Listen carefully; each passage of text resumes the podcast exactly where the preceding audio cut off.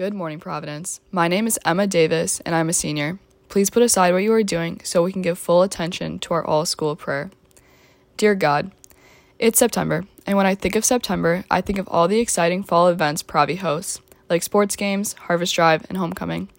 These three events are a big deal to the Providence community. Sporting events are how we show our school spirit and support our classmates. Harvest Drive is an opportunity to get closer as a student body while also giving back to Providence. And the homecoming dance is how we celebrate and commemorate a new school year.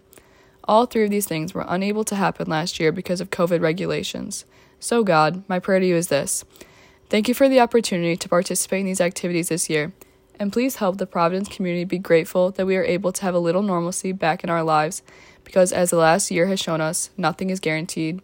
And finally, especially for the seniors, Help us use these activities to bond with our classmates and make new memories doing the things we love. Love me. Now, will you please stand and join me in reciting the act of consecration to the Sacred Heart of Jesus?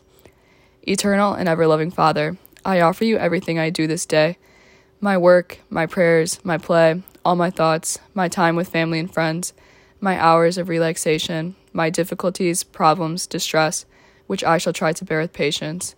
Join these, my gifts, to the unique offering which Jesus Christ your Son renews today in the Eucharist. Grant, I pray, that guided by the Holy Spirit and united to the Sacred Heart of Jesus, my life this day may be of service to you and to all you send into my life, so that we can continue to respond with love to the mystery of your call to be your special people. Amen.